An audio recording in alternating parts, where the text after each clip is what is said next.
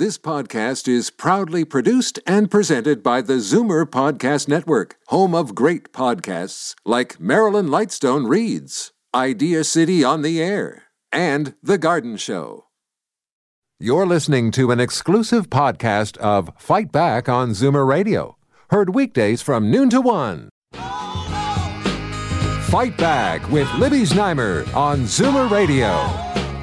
Welcome back. Now to national security. The RCMP has laid seven charges against Cameron Ortis, a very senior operative at the force. He was Director General of the RCMP's National Intelligence Coordinating Coordination Center and an expert in China and the Far East. He's accused of committing multiple violations of the Security of Information Act and the Criminal Code.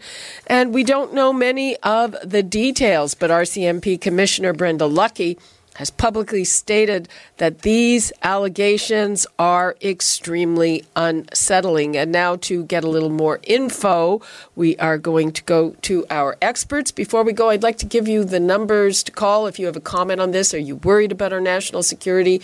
You know, some people shrug their shoulders and say, can't believe that, that this is happening in Canada. The numbers 416 360 0740, toll free 1 866 740 4740. And right now, we are going to Phil Gurski, President and CEO of Borealis Threat and Risk Consultants, and terrorism and security expert Ross McLean. Hi there, guys. Hello, Libby. Okay, let's start with Phil. Uh, does does this surprise you? And I I heard, but did not see any corroboration that he was in a lot of debt. Yeah, I've seen the same allegations about that. In fact, I just read something a friend uh, forwarded to me about that. It, it's surprising in the sense that he was a fairly senior RCMP official who's alleged to have been involved in this behavior.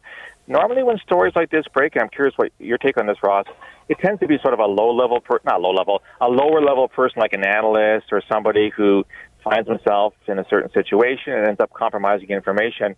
But for someone at that level of seniority, that's that I certainly haven't heard of a lot in my career, and maybe that's the most surprising element of this is not necessarily what he disclosed, because of course we don't really know what he disclosed, but the fact that he was uh, he was fairly senior ranks in the RCMP. Ross. Well, it does tend to be more more mid to senior level people that are involved uh, in breaches like this because they're the ones who've been around enough that people trust them enough uh, that they don't check on them at the more mid levels. But certainly, as Phil puts forward, at the most senior level, uh, it's very very rare. Uh, there's been some famous cases in the past, but you know it's it's pretty rare for this one. And I think um, I think the depth and the breadth of the exposure uh, is certainly large, but we don't know what that is yet. The other thing that I saw is that he was apparently uh, one of the, if not the closest advisor to the former commissioner Bob Paulson, and he reached a very high rank as a civilian.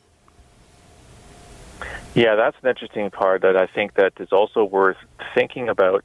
So, you know, look at Libby. Uh, CSIS and the RC, so CSIS where I used to work the RCMP, they're very similar organizations in that you kind of got the insiders who are your, you know, your intelligence officers with CSIS, your regular members of the RCMP, and you got everyone else. This is the civilians in the RCMP and the non-investigators with CSIS where I worked. So there, it really was kind of a, a world of, you know, the us and them.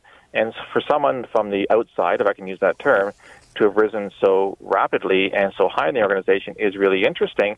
And and I hate to say this, but you know it, it's gonna it's gonna feed this notion that we can only trust our own, which is not necessarily true. But you know you tend to you tend to, to close circles, close ranks when these things happen.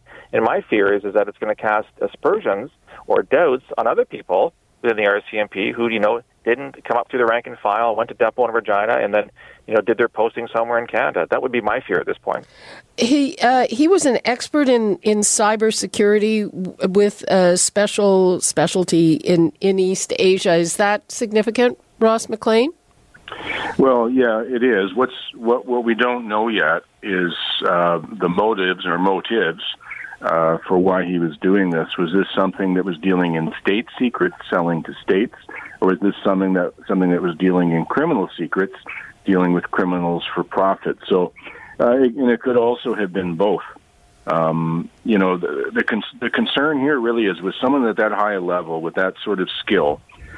If the abilities weren't there to put the proper checks and balances on what he was doing, uh, for doing things and how long he was doing it for. I mean, right now the charges apparently stem from 215 uh, to 2019 to the current after doing uh, what I imagine was a surreptitious warrant on his residence. They apparently found materials there that would indicate he had taken home and had illegal access and storage of uh, government secrets. And and was uh, you know the charge was he was about to divulge that to people he shouldn't divulge it to. Uh, I'm going to take a call from Pat in Toronto. Hi, Pat. Good morning. I have only one question. Is the man in custody? I hope. Yes. Okay, that's all. I. Oh, we lost Pat. Pat was worried that he was at large. Um, as far as I understand, uh, he's not out on bail. Am I right, guys? Yeah, I, I would doubt that he would be. Yeah. Yeah, he's doing video appearances uh, for the moment, so he's locked up, and all we have is sketches of him uh, from yeah. pictures. And is it um, is it significant uh, that uh, again uh, that he was a civilian uh, with so much access? also, he was known as somebody who was extremely difficult, extremely disciplined. They said he had zero body fat. He ran every day at noon. Is, does that add up to some kind of profile? I, I don't think so. I, I think those are extraneous facts. To me, what's really important, Libby, is, you know, and I think Ross alluded to this, why did he do what he did? There are allegations he was in debt. There are allegations he was a bit of a golden boy that was brought in the RCMP. I want to know what the motivation was. And from what I'm seeing so far, it tends, I, mean, I think Ross made this point earlier, it tends to, to, to skew more towards criminal at this point than espionage, based on what I've heard. But there's so much we don't know at this point, and maybe we'll get some more with the commissioner's news conference. But I'm guessing that as a national security file, they're going to keep tight wraps over this until such time as it goes to trial, and even then. My experience has been that you know you don't want to sort of you know sell out the store and this kind of stuff. You want to protect information still, so we may be frustrated more than not in terms of what we actually find out about what he is, he is alleged to have given away. Now, is it a problem? I'm I'm assuming that you know when somebody comes into the force, they get their big security check. Are these security checks re- repeated, or is it an issue where you know maybe he was just fine and then something happened in his personal life or elsewhere, and uh, he became a bad guy, but he hasn't been checked for I don't know x number of years or whatever? Oh, it, it's standard uh, with a top secret clearance. Every five years, you are reinvestigated, and you have to go through the interview. And, and, and when I was at CSIS, through a polygraph as well.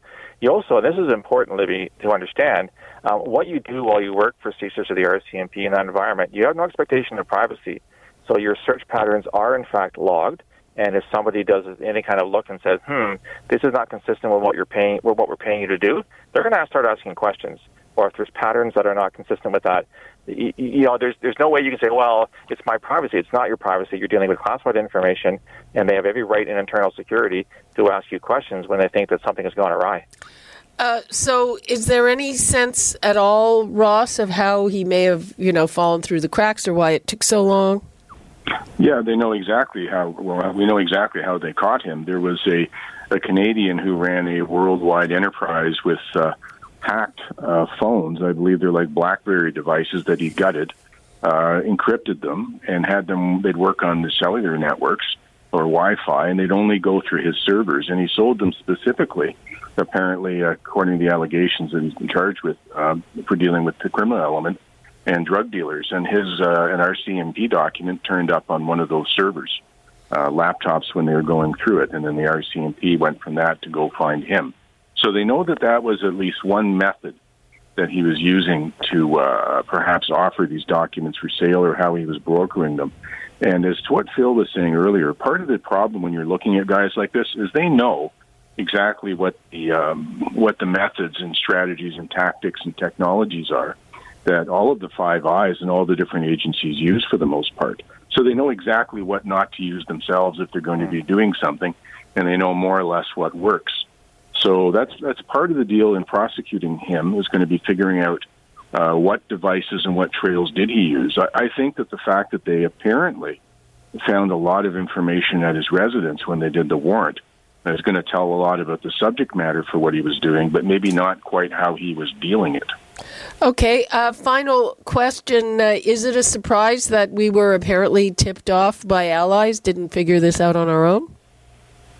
I, I would say not, not, not, none whatsoever. I mean, this is an alliance that's been around for the Second World War. We scratch their back, they scratch ours. We've had many cases where we've provided information to our allies that help them in investigations. It goes vice versa. This is not a black spot on the RCMP for not finding out first. This is why you have friends.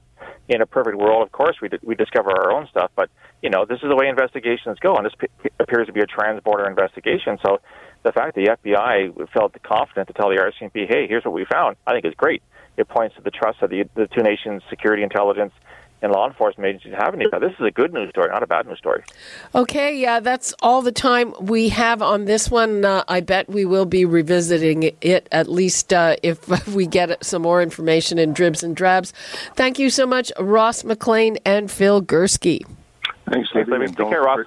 You're listening to an exclusive podcast of Fight Back on Zoomer Radio, heard weekdays from noon to one.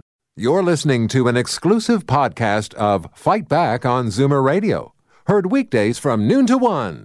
You're listening to an exclusive podcast of Fight Back on Zoomer Radio, heard weekdays from noon to one. This podcast is proudly produced and presented by the Zoomer Podcast Network, home of great podcasts like Marilyn Lightstone Reads, Idea City on the Air, and The Garden Show.